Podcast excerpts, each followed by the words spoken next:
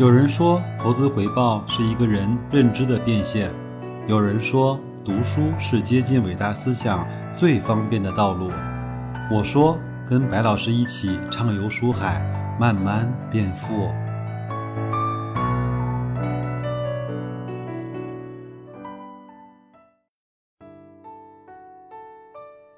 各位书友，大家好啊！我们继续来分享这本李笑来写的《韭菜的自我修养》。通过我们上一期的分享，我们应该都知道韭菜是一个什么样的物种啊？我们其实每个人心里都有做过韭菜的经历和都有做过韭菜的思想。那我们来看一看是什么注定了一个人或者是一个投资者他成为了一个韭菜呢？我们就从摆脱韭菜宿命的一个观念开始说起。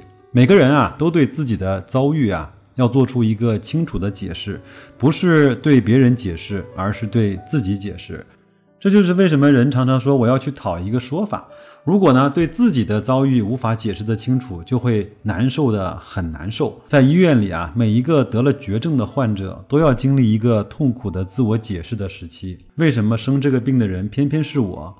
这是一个无比痛苦且无比艰难的自问。虽然可能明明是个概率问题，但是为什么偏偏是我？折射的是每个不幸者的不甘。那么，韭菜们最大的共识是什么呢？就是在这个投资市场中，很多人成了韭菜。有一个思想，它是非常深深地扎在他自己的内心深处的，就是所有的韭菜都认为我们玩的是一个零和的。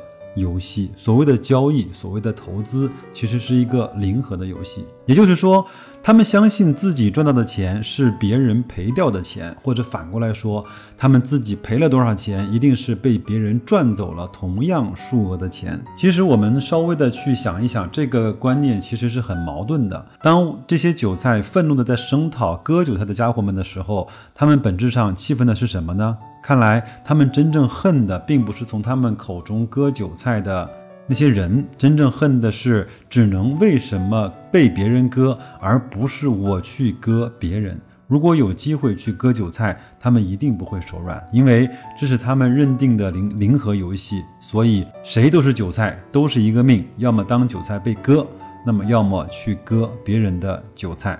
他们错在哪里了呢？他们全然忽视了交易市场中一个最大的作用力，就是经济周期，或者通俗点讲呢，就是牛熊的交替。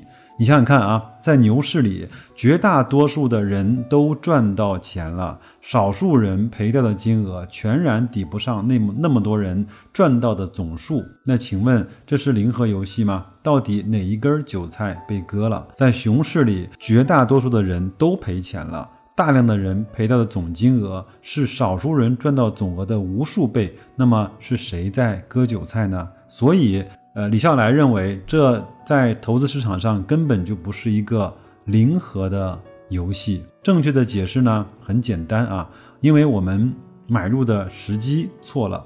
在牛市的时候呢，鸡犬升天，多差的标的都有可能继续的暴涨；在熊市里，万马齐喑，有。多好的资产反倒会跌得更狠，时机错了呢，是最本质、最合理，也是最有指导意义的正确解释，甚至应该是唯一的合理解释。另外呢，稍稍成长了一点的你。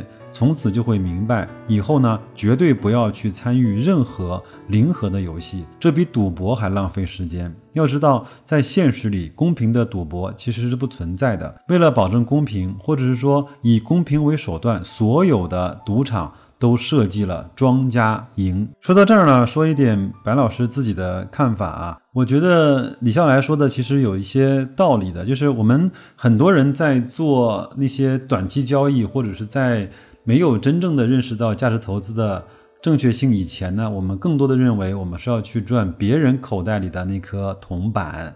我以前也说过，我们在这个市场上其实是能赚到三种钱的。第一种呢是赚国家的钱，就是国国家的这种货币超发带来的通货膨胀、资资本价格的资产价格的上升，这是第一类。第二个呢就是别人口袋里的钱，是吧？那我们去割韭菜或者被割啊。第三个呢，就是企业成长的钱，企业格力呢，从一年净利润两个多亿到两百多亿这种增长带来的钱。其实更多的时候应该是去赚第三种的钱。那他讲那个就是我买入的时机不对呢，这个也确实是很多人在这个市场上一赚二平七亏。所带来的结果就是，大量的人是在牛市的中末期才奋不顾身的飞蛾扑火般的杀入了这个市场，把自己仅有的积蓄，甚至是加上杠杆，让自己输了个彻头彻尾，输了一个干干净净。作者呢，在第一篇文章，也就是我们上一期分享的时候呢，说了韭菜这个群体又非常的。不善于去学习。如果每每个人都看过了你逃不开的经济周期，我们就知道我们的经济是以周期的方式在运行的，资产价格也是以周期的方式在运行的。无论是什么资产，哪怕是我们中国的房产，涨多了之后也会跌。那股市也也是一样的，只要是那些不差的公司，它跌了，它一定还会再重新的涨起来。还有，如果你看过《非理性的乐观派》，我们就会知道，在我们出生的，无论是八十年代、九十年代，或者是更晚的时间以前的很久，那世界其实动荡的那个。波动率和动荡的程度要比我们现在这代人要承受的要大得多得多。我们已经很久没有承受过战争了，我们已经很久没有承受过瘟疫了，对吗？我们也很久没有承受过国家主权的动荡了。这些呢，在我们为就是以前的一百年里面或者两百年里面是非常大幅度在发生，但是依然我们这个世界在不断的向好。如果我们知道。这个道理的话，我们就知道我们的投资它一定是有光明、有未来的。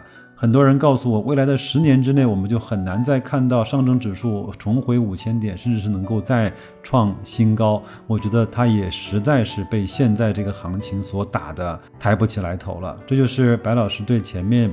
呃，李笑来分享的部分的一点点的自我感受和总结。那他又说啊，我们其实，在雪球上也经常会看到，就是又到了互道 SB 的时代了。什么意思呢？就是很多人在买入，很多人也在卖出。买入的人觉得卖出的人是个傻蛋，那卖出的人呢，觉得买入的人是个傻蛋。那互相都给对方一个。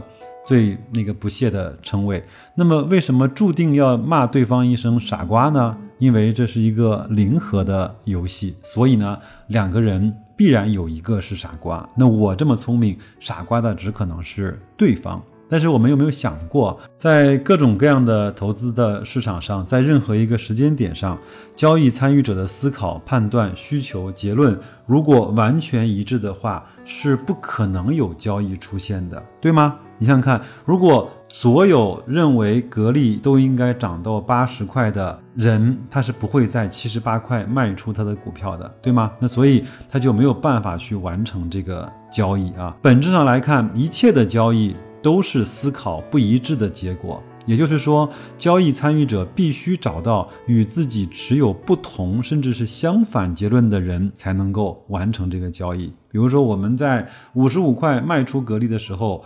我们就觉得五十五块就是现在我们认为格力的最高点了。那五十五块买入的时候呢，他一定会认为它格力的价格会涨到五十五块以上。那你想想看，你们两个的观点是不是正好就是相反的？那否则呢，就只能够是挂单在那儿等着结论不一致的人到来。所以呢，一旦交易完成，双方啊都应该感激一下对方才对。为什么要去互骂 SB 呢？谈不上感激，也至少要感谢一下吧。所以啊，思考深入的人又有着天真而真诚的礼貌。所以我建议啊，空军和多军，就是卖家和卖家擦肩而过的时候，在交易完成的时候，应该互道一声珍重啊。在本来生活在一个很美好的世界中，仅仅是因为一念之差，韭菜们就生活在了自己创造的一个一个的阴暗的角落之中。这也是投资界跟社会的奇观了吧？有一篇论文啊，某一个心理学家得出了一个结论：这个世界本身并没有什么坏人，只有好人、笨蛋和病人。在我看来，很多病。根本就是笨出来的。当年读完这篇论文，一下子就觉得世界变得更加阳光了。那这篇文章呢，我就这一期啊，先给大家分享到这里啊，我觉得他讲的也越来越生动有趣了。我们也如何理解了我们自己避免成为韭菜，也知道这个交易市场上是什么决定了这个交易的产生，也知道我们产生亏损的。大部分的原因呢有两条，第一个呢，我们认为它是零和的交易；第二个呢，就是我们买错了地方，我们很有可能是在牛市的末期才冲进去的，我们不知道周期的存在，或者是无法去理解这一个周期的存在。那更多的内容呢，我们下一期同一时间再来去分享。如果各位有更多的想法，在留言区告诉我好吗？祝各位投资愉快，再见。